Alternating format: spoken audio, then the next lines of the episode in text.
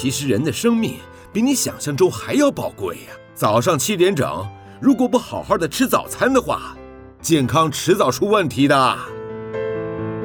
您现在收听的是云端新广播 FM 九九点五 New Radio，最自由的新声音。发生什么事？要不要听我推理？呃，呃，突然好想睡呀，到底花生什么树？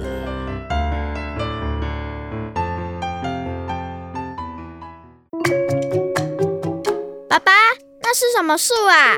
嗯，花生树吧。花生是长在树上的吗？哎，好问题。那我们看看到底花生什么树？各位听众朋友，大家早安！很高兴能在礼拜天的早晨和大家在空中相会。您现在所收听的是 FM 九九点五云端新广播电台最自由的声音。您现在所收听的是花生什么树？我是主持人布丁，我是丁丁，大家早安，大家早安。布丁，我们最近这一段时间每天都大风大雨，对不对？对啊，听说还有台风要来。对，而且我们台湾现在有三个台风在附近，还蛮好危险哦，蛮热闹的哈。你知道台风的定义吗？就是呃，不知道哎，但是我只知道台风会带来很。多的雨啊，然后有一些树啊、房子啊，都可能会倾倒之类的。好，我们说台风哦，台风其实是一个比较剧烈的气候，对吗？就是我们平常不会遇到这么大风大雨嘛。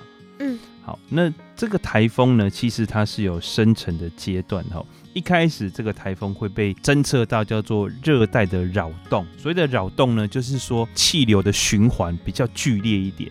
我开始有比较剧烈的循环，那通常都是在海上，绝大部分都是在海很大片的海洋上面，然后利用我们的卫星观测或是雷达，那他发现了这个区域这样子的一个征兆，我们叫做热带的低气压的扰动。那慢慢的，因为它的湿度、热度跟气压是适合台风形成的阶段的话，它就会慢慢慢慢的变成叫做热带性低气压。那开始就会看。慢慢生成出来，我们常常看到这个雷达回波图上面，是不是有变成一个圆形的东西？对，而且呢，那个中间是红的，然后就那个红橙黄绿蓝靛紫这样排排。对，那它就会越来越清晰完整哈。这个有颜色的部分越多，就表示它含水量越多。慢慢的，它中间的风速也会增强，那增强到每小时超过三十九英里，也就是大概六十三公里的时候。那这样子一个扰呃低气压呢，它就会变成我们称为的热带气旋，或者或者我们会称作热带风暴。这个当然都是我们定义的啊，这个都是用气象去定义的。它慢慢慢慢慢慢会增加了以后呢，它还会继续加速哈。它的加速可能是因为地球的自转，可能是因为环境的影响啊，或者是它的这个区域本身会让它的这个。蒸散效应跟水汽增强，所以它的这个速度会越来越快。好，那风速增强到每小时七十四英里，也就是说一小时的时速约一百一十九公里。哦，这已经是跟我们在高速公路上开车差不多，对不对？那它超过了这个界限之后呢，我们就会称它为台风。生成的地方不一样，它的名字也会不一样。嗯，对，像我们呃在台湾或者是在中国。呃，这边都叫做台风，对不对？对。好，那如果有在其他区域的话，你有没有听过叫飓风？很少听到叫飓风。因为因为这个你在如果在美国哈，美国的话遇到的大部分就是飓风。为什么？因为在北大西洋、北太平洋跟东北太平洋都被叫做飓风，那在西北太平洋的才被叫做台风。嗯。好，你有没有发现都是大洋？对，好、哦，我们讲的这边都是北大西洋啊、北太平洋啊、东北太平洋，都是很大片的海洋，对不对？那我们刚刚已经有讲了台风跟飓风了，对吗？嗯，在南太平洋跟印度洋，它被叫做是旋风。然后旋风？对对对对，就是快打旋风的那个旋风。哦，那个还有那个冰旋风。对啊，所以南半球的哈，南半球的就会叫做旋风。那在北半球的，我们大部分不是叫台风呢，就是叫飓风哦。所以侵袭美国的绝大部分都是飓风。嗯，在变成台风、飓风跟旋风之后呢，它也会分成好几级哈。我们就是要做强烈台风啊，或者是中中度台风、轻度台风。然后这个也就是看它每秒钟或是每小时的中心风速而定。那如果这个台风越强烈的话，它的中心结构就会越完整。什么意思呢？就是我们在卫星云图或是雷达回波图看到的那个台风，就会越接近一个完整的圆形。它的台风眼就会非常的清楚，你就可以看到它的正中间有一个非常非常明显的圆圆形的空洞。当这个台风眼经过的地方呢，就突然间会艳阳高照。艳阳高照，对对对对，因为它是中间它是完全是空心的哦，所以所以那个那个太阳就会从那个空心的洞，对，它就会照射下去，所以你就会看到那一整片就是非常的干净。哦，就是一个中空的形状。那我们我们我我真的有经过台风眼过，那就是突然间风平浪静，然后还大太阳，就感觉突然间夏天，因为它是热带性低气压，所以很热。因为低气压嘛，它通常就是会温度也会升高这样子，然后太阳又照射，突然就变很热，然后一下过去之后，马上就是狂风，超级大的狂风暴雨，因为它是强烈台风或是超级强烈台风嘛，所以风雨就会突然间变得非常的大这样子。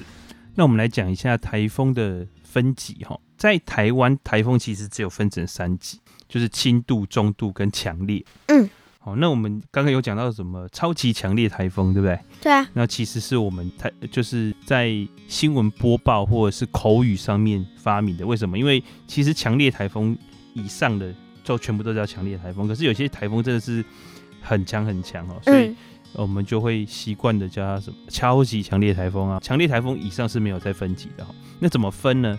就是我们刚刚有讲到最低的就是六十三公里，对不对？所以六十三公里到一百一十七公里，那中心的风级哈，我们刚刚讲的是风速，对不对？一小时几公里，对不对？那六十二到一百一十七，相当于是八到十一级风哈，八到十一级风叫做轻度台风。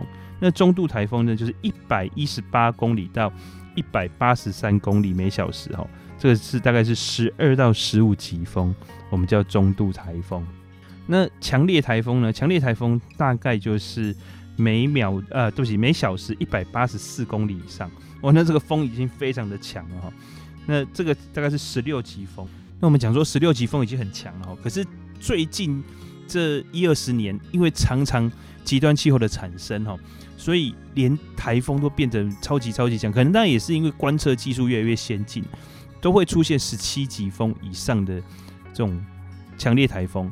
那这种超过十七级的，我们哦就会叫它超级强烈台风。但是但是在我们的中央气象局是没有定义的啦。好，那我们刚刚有讲到几级风几级风，对不对？嗯，这个几级风是什么意思呢？这个叫做蒲氏风风力的。Scale 哈，就是这个不是风力呢，是在西元一八零五年哈，有一个英国的海军上将叫做普福哈 Beaufort 哦，那这个 Beaufort 它就是根据它观察的形态哈，把它风速分为十三级。那因为一九四零年之后观测技术又更先进了嘛，所以美国的气象机构又根据这个 Beaufort 哦普氏的这个风级又再往上加。变成十七级，那当然我刚刚讲的，现在有超过十七集。跟你介绍一下这个那个 Beaufort 好，就是现在我们讲的蒲氏哈，一到十七集哈。第一个是零嘛，就是没有风嘛哈，没有风是怎么样？就是我的嗯，如果在野外生那个生火的话，那个烟它是笔直的向上的，嗯，好，然后第一集叫做软风，哈，软风就是这个烟开始慢慢有点偏斜了哈，嗯，那第二集叫做轻风。就是哎、欸，你可以感觉走在路上有风打在脸上那种感觉，树叶看到会摇动哈。那第三集叫做微风哦，就是哎、欸、这个树枝有在摇。对对对，然后再来四集叫和风，和风就是我们看到升起的时候那个旗子会飘逸，有没有？对，哦，那个飘逸就叫和风哦。那纸张会飞起来啊，会有风沙、啊。我还记得小时候我们的我国小的操场是是没有铺。跑道的，就是那个红，就是黄土，黄土，对对对，所以升旗典礼的时候，哇，就是尘土飞扬哦，那就是这个 第四集哦。然后清风哦，第五集叫清风，就是开始水面上会有波浪。好，那到第六集呢，慢慢开始就是强风了。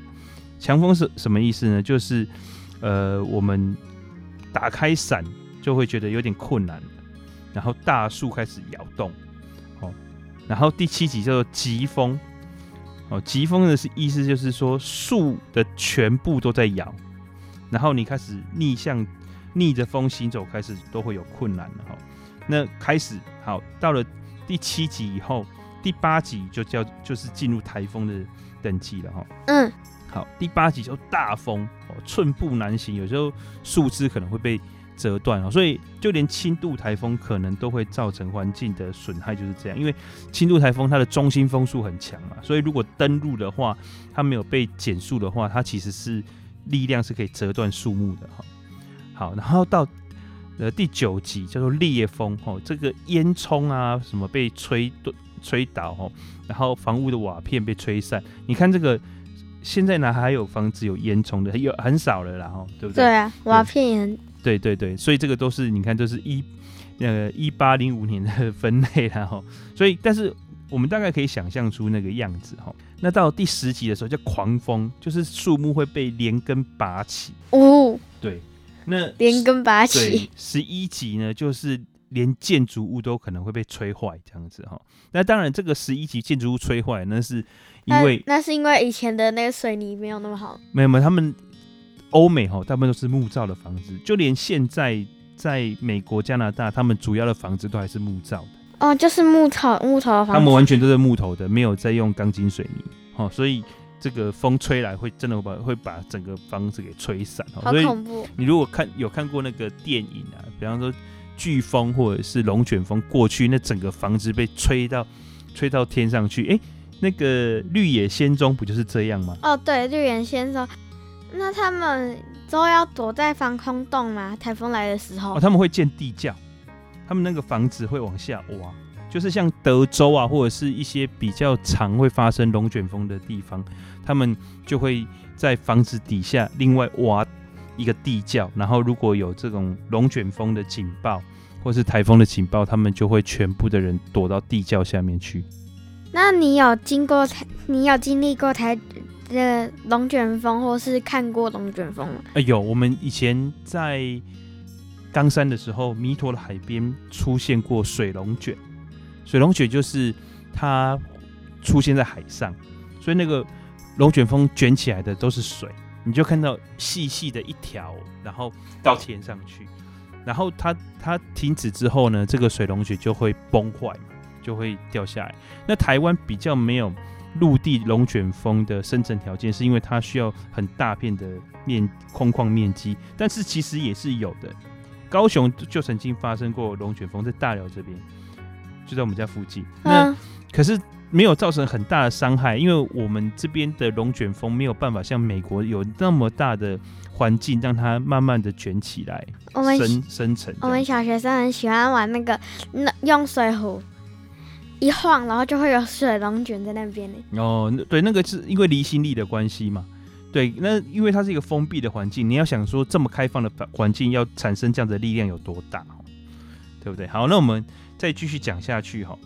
那到了十二级以后呢，哦，就它就没有形容了，就是灾害更大。那基本上呢，我们现在有很多风洞的测试哦，它是可以模拟出来的。那也有很多的新闻记者去去模拟说，哎、欸，那十二级风、十三级风、十四级风是怎么样？基本上都很猛烈了。可是你要想哦，你爸以前就是在这样子的环境下工作，就是大家，所以你有试过？当然啦，就是大家都在像今天这种狂风暴雨的天气，你爸以前当记者的时候，就是泡在水里，在外面拍照，设备不会坏掉吗？呃，我们就会帮设备也穿雨衣。然后到后来设备越来越好的时候，我们就拿小小型的防水相机或者是呃潜水相机去拍，对啊，所以那个时候我们真的是穿着呃潜水衣哦，因为会失温，在外面长期泡水会失温，就穿着潜水衣，然后拿着防水的相机泡在水里面泡一两天采访这样。潜潜水衣？对啊，对啊。感觉好有趣哦。好，我们先休息一下，我们等一下再继续来聊聊台风。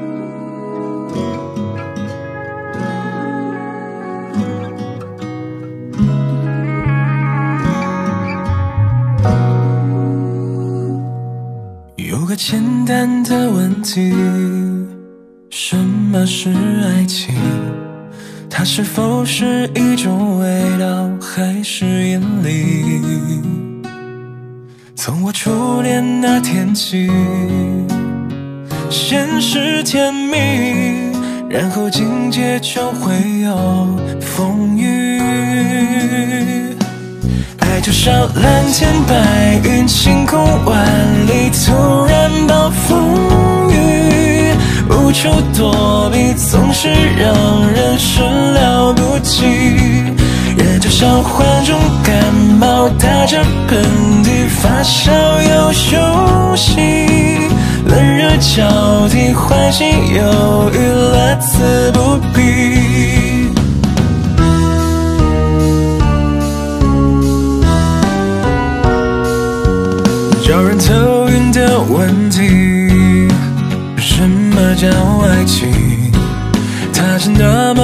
真实，又很可疑。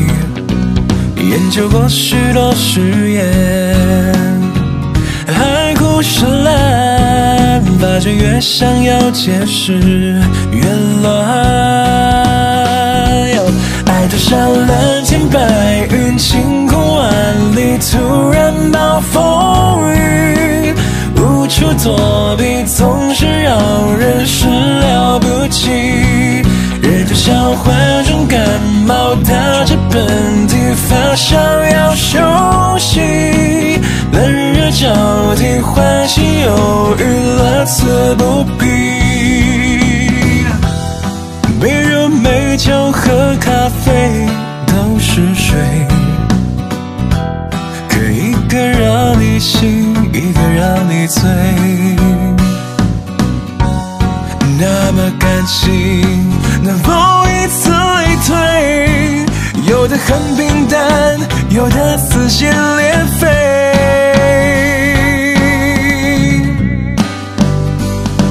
所以说，永远多长，永远短暂，永远很缓慢。每个人有每个人。不同的计算，神秘的诺言、誓言，甚至谎言，自己是，瞬间，你自有答案。爱就像蓝天白云，晴空万里，突然暴风雨，无处躲避，总是让人始料不及。就像患重感冒，打着喷嚏，发烧又休息，冷热交替，欢喜忧郁，乐此不疲。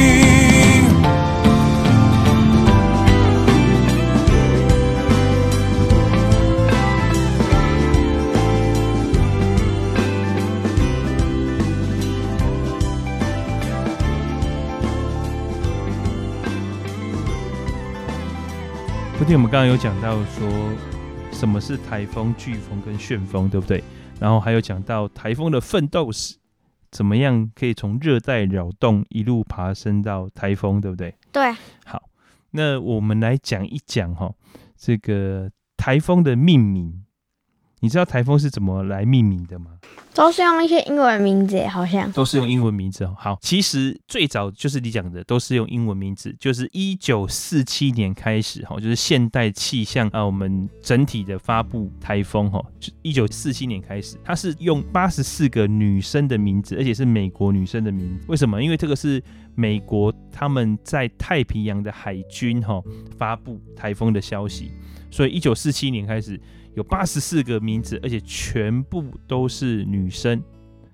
那一九七九年呢，就是美国开始女权运动哈，所以就会觉得说，为什么凭什么台风都是女生的名字，好像负面这样子哈。嗯，所以有开始加入了男生的名字哈，所以总共有九十二个名字。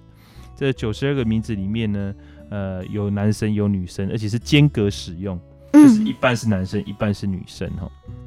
好了，那到了一九九五年，因为美国他们的国内的法令哈，呃，限制他们在海外的驻军，所以这个在太平洋的这个气候基地呢就被裁撤掉，所以这个气象组织就把这个命名权。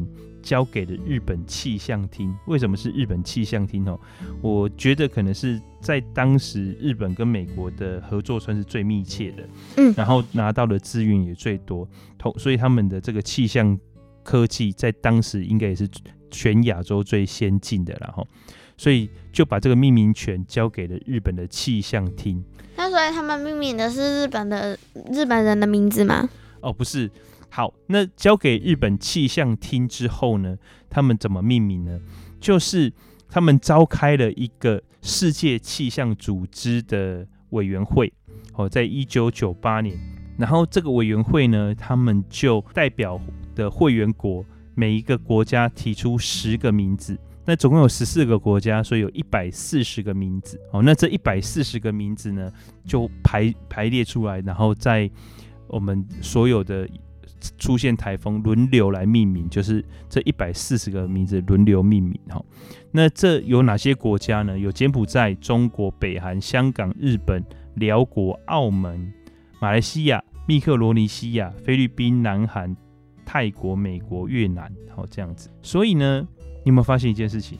没有台湾。对，没有台湾，因为我们台湾呃被排除在很多的。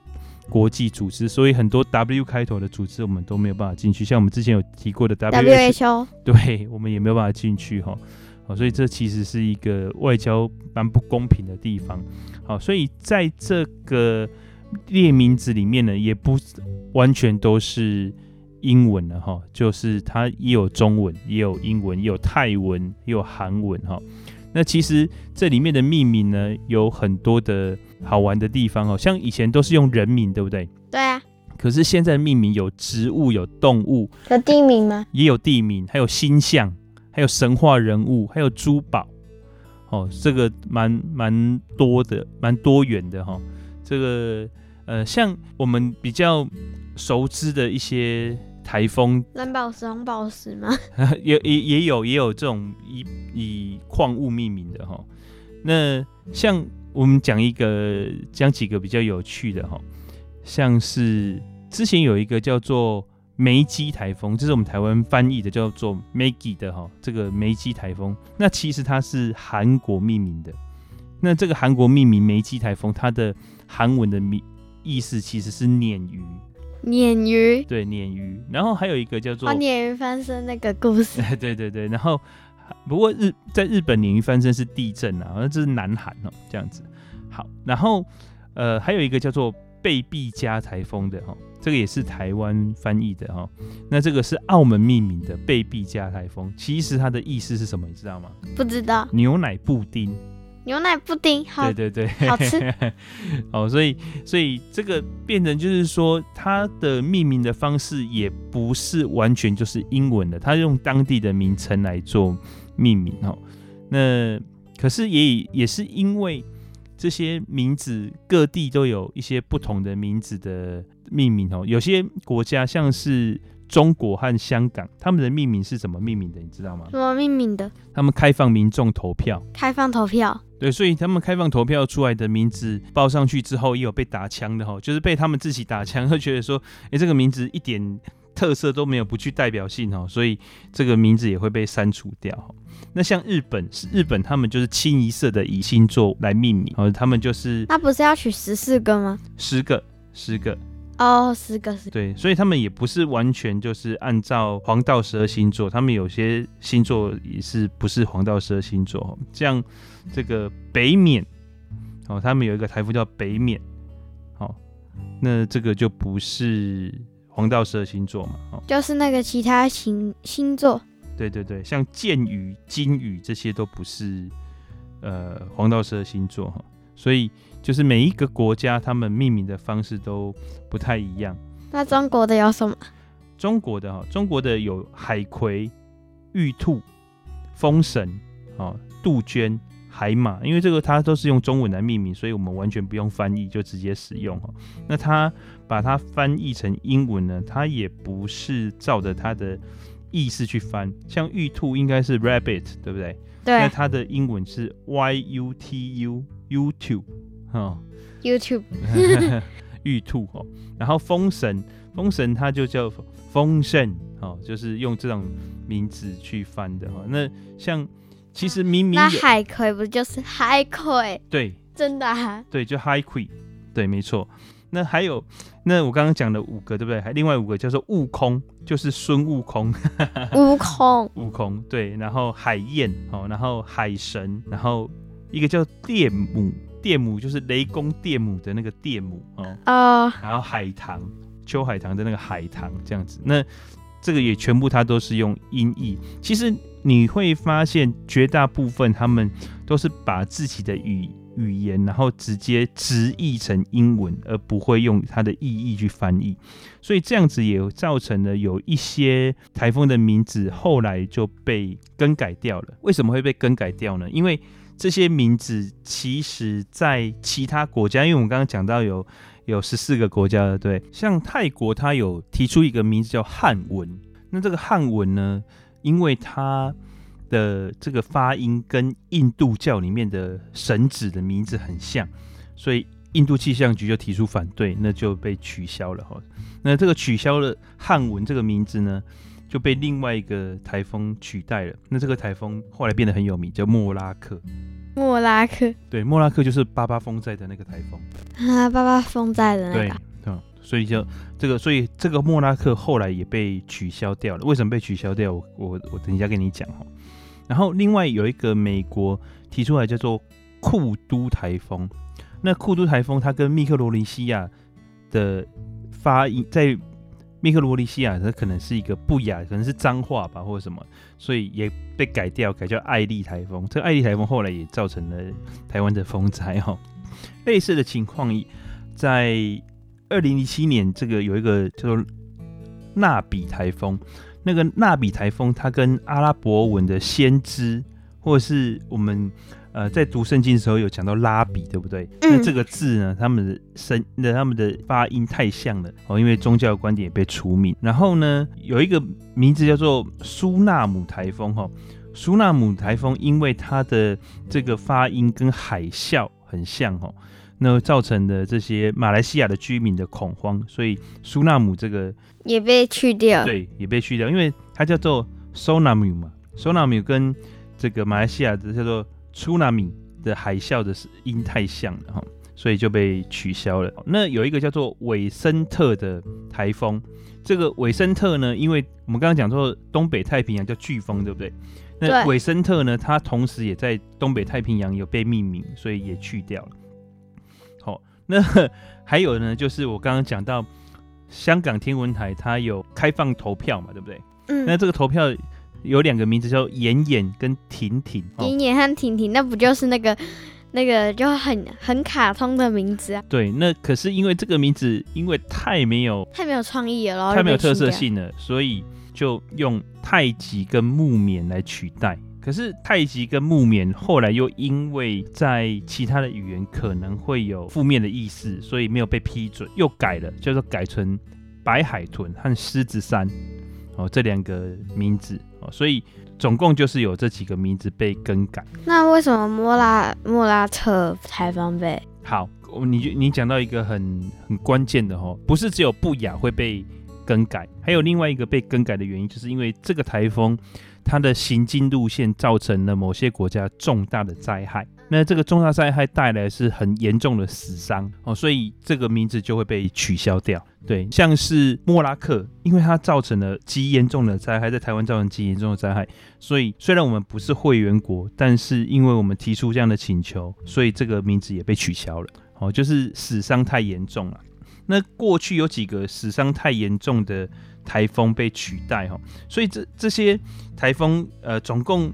被取代的、被除名的哈，被除名的台风大约就快六十几个了，超过六十个哦，所以，所以在呃这个名字的更换其实还蛮蛮频繁的哈。那大家一起取名字集思广益，所以也还好啦。那像是我们刚刚有讲到的这个台风，比较严重的哦，如果你去看那个列表，其实大部分都是出现在菲律宾。为什么呢？因为菲律宾哈，它其实是它不像台湾，台湾有个中央山脉挡住，对不对？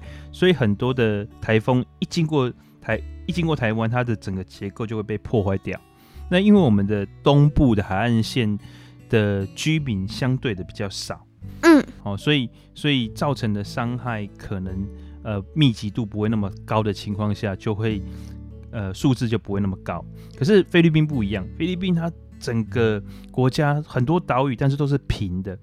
那加上国家整体的经济状况跟建设状况，在在这十年以前都是比较不好的哦，比较落后的情况。所以只要台风是强台以上的过去哈，都会造成很大的伤害。整个房屋倒塌啊，或者是淹水造成的死伤不计其数哈，所以你会看到菲律宾常常动辄就是几十人、几百人的上升这样子哈。那台湾呢？台湾大概就是呃这几年呃大概在零一年以后比较常发生很重大的灾害哈。为什么是零一年以后？我们休息一下。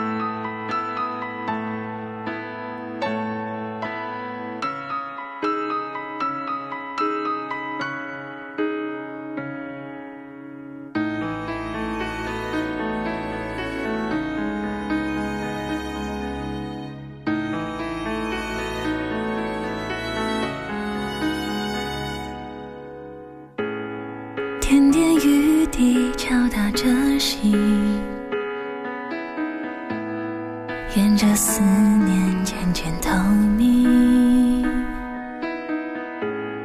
我和你的那些曾经，是否伸手就能抓紧？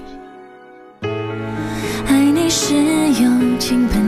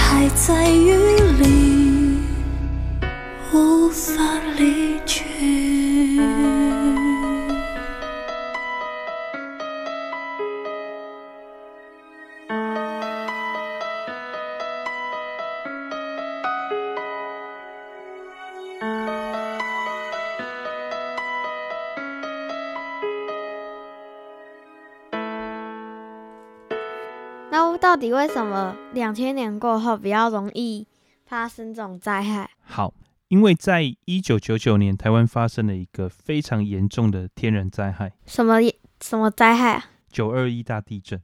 哦，九二一大地震。对，那因为九二一大地震，它是非常严重的一个地震，哈，造成了全台湾都的地址都有改变，所以呢，在两千年跟两千零一年刚好又来了几个大台风，造成非常大的降雨。好，那因为土质的松动，台湾呃山坡地啊，或者是在高山上面土质松动，台风又带来超级大的雨量，集中在山区，所以。一下子，我们台湾人认识了一个叫做土石流的东西。那在过去，我们土石流其实也有发生过，但是是很小范围的情况。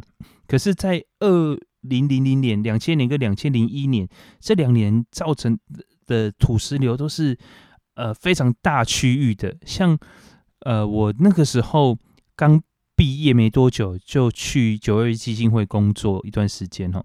那我们那个时候在南投县的信义乡，它造成的那个土石流是把整个村子哦，整个村子冲掉，在沿岸的三层楼这个钢筋水泥的建筑，整个就被吞没了。然后呢，呃，这个在山坡地上面的房屋啊，还有这个道路啊，整个都被推翻。所以原本它只是一个小小的野溪哦，那个野溪的大小大概就是我们这样子横跨过去就可以跨过去的一个大小，突然间变成了几百公尺的一个河谷。然后呢，像地利村南投县的信义乡的地利村哈，他们外面有一个是。运送原木的这个连结车可以通过的一个很大的一个牌楼哦，整个被淹没。七公尺高的牌楼整个被淹没。那淹没的时候，我爸爸去的时候，其实我们就是站在屋顶上拍照，站在那个七公尺的屋顶上，所以这个土流跟泥流淹超过了七公尺以上哈。那整个大范围都是被地形地貌整个都改变了，原本的河床变成了平地，那原本的平地变成河床，还有就是整个村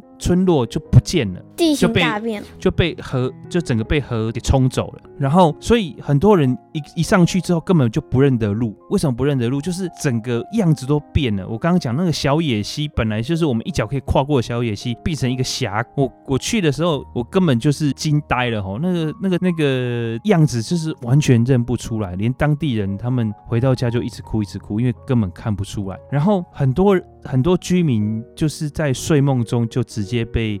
冲走了新义乡的这个河谷呢，他们冲冲走之后，在台中港被发现哦。那他们形容就是说，那个时候河边，他们整个社区哈，因为其实为你会说为什么要把社区盖在河边？因为它原本不是河，它原本是省道，是一个很很很大的路哈。那河离他们其实非常的远，但是这个土石流一来，它整个席卷过去之后，他们说那三层楼的建筑物哦，就好像是乐高积木被水冲走一样。那他们有些人因为九二一地震之后，很多人的家园被毁坏嘛，所以他们就住在组合屋。组合屋呢是在山上，那个时候是山上，结果我们在过去的时候，它已经变成是在河边了。为什么？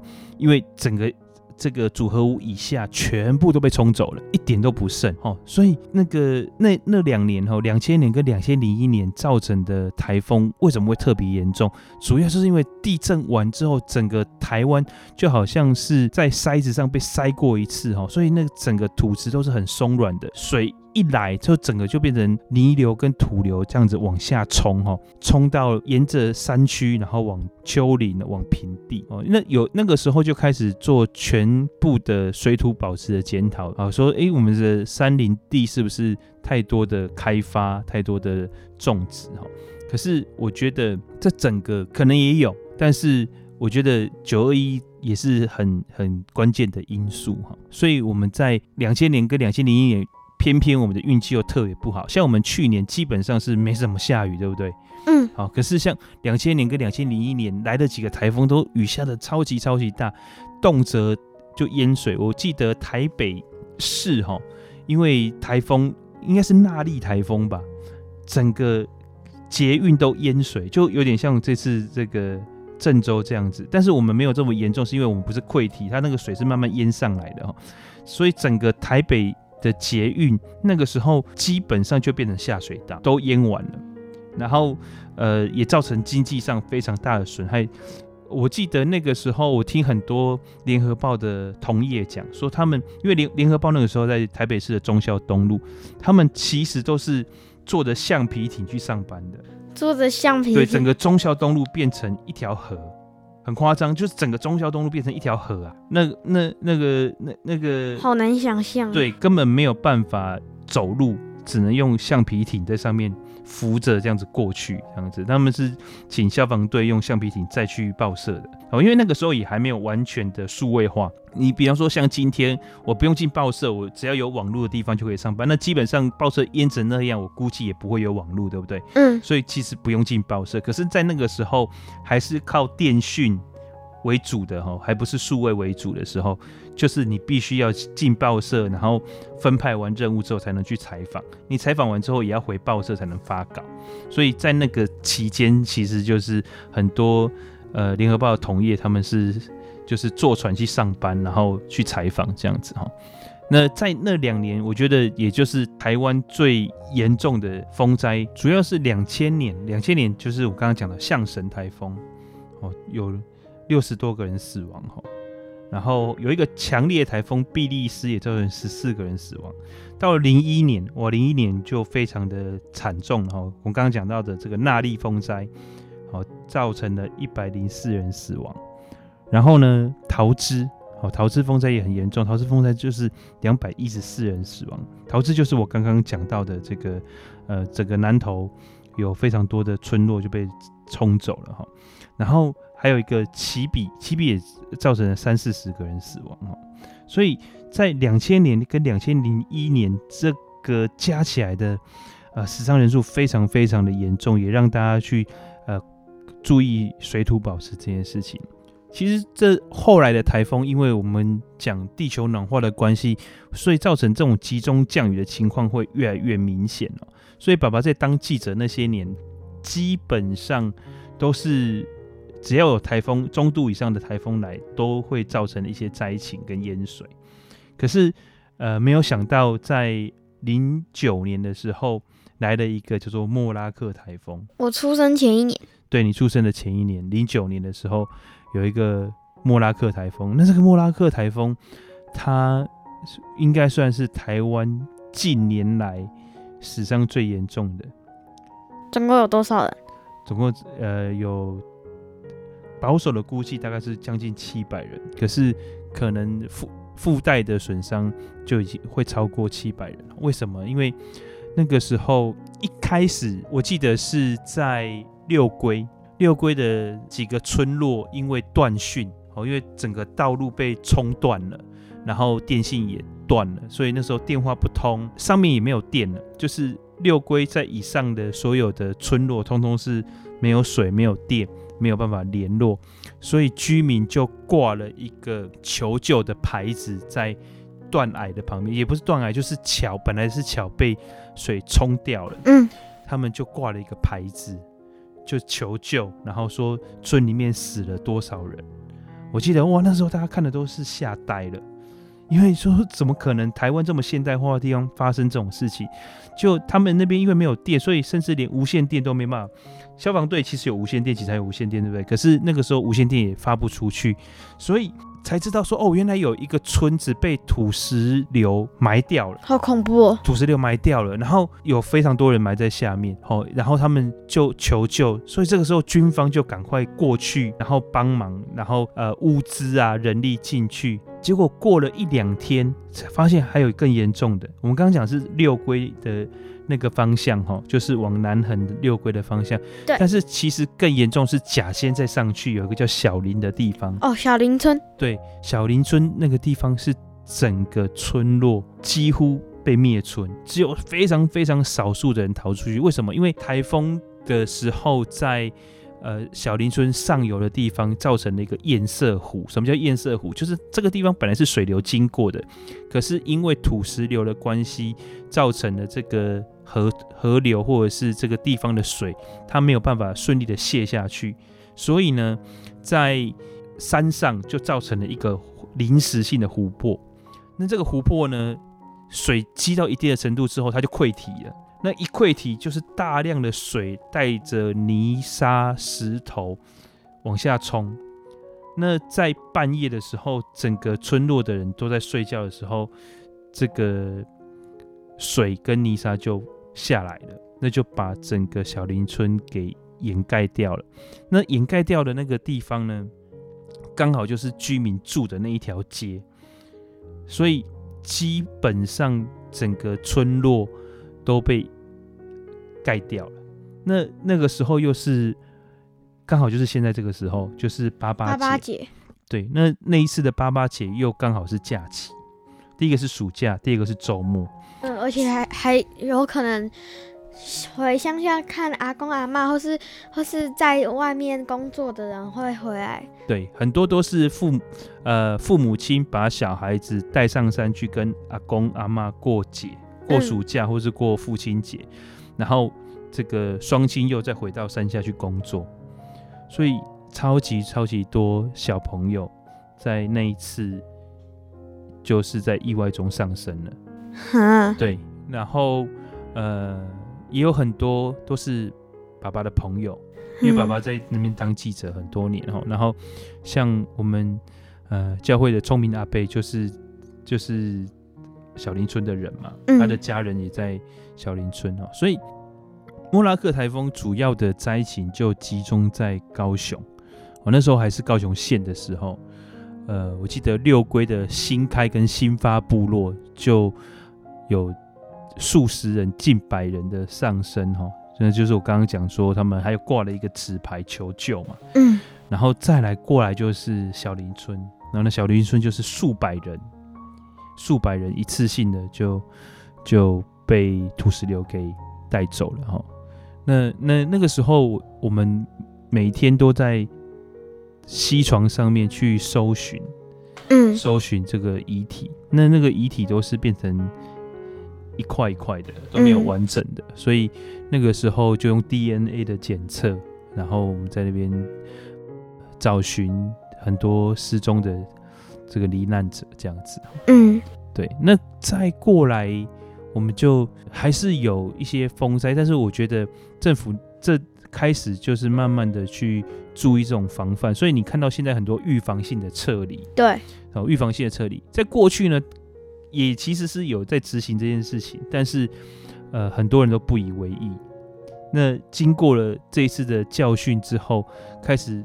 政府第一个，他有强制力去执行；第二个，呃，可能就就会很快速的去动用军方的资源，然后用军车去载送居民到这个安全的地方。对对，到车安全的地方。所以这整体的灾害呢的情况，呃，受灾的情况就会说，要即便房子真的被冲走了，或是或是有财损，但是人至少是在安全的地方。我觉得。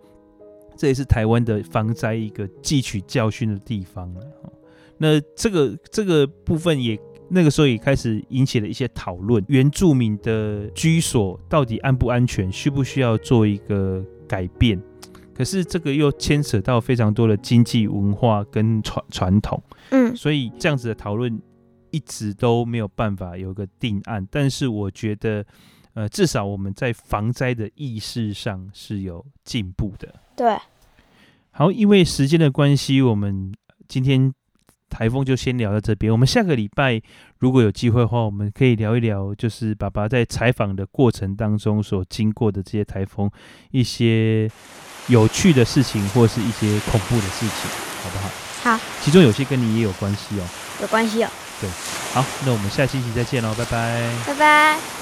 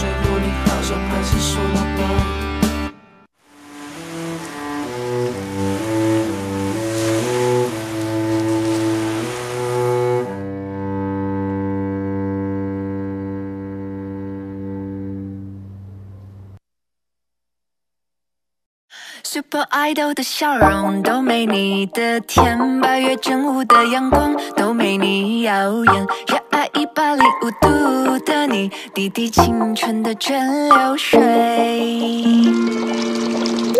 你不知道你有多可爱，跌倒后会傻笑着再站起来。你从来都不轻言失败，对梦想的执着一直不曾更改，很安心。当你对我说不怕有我在，放着让我来，勇敢追自己的梦想，那坚定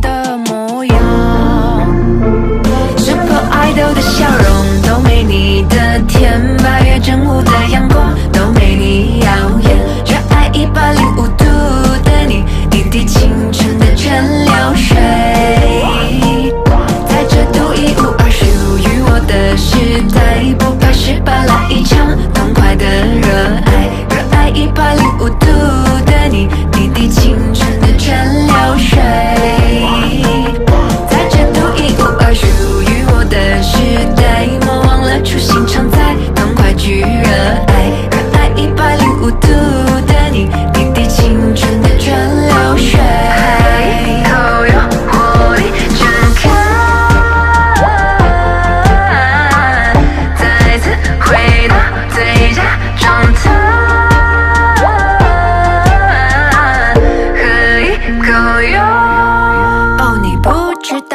多可爱，跌倒后会傻笑着再站起来。你从来都不轻言失败，对梦想的执着一直不曾更改。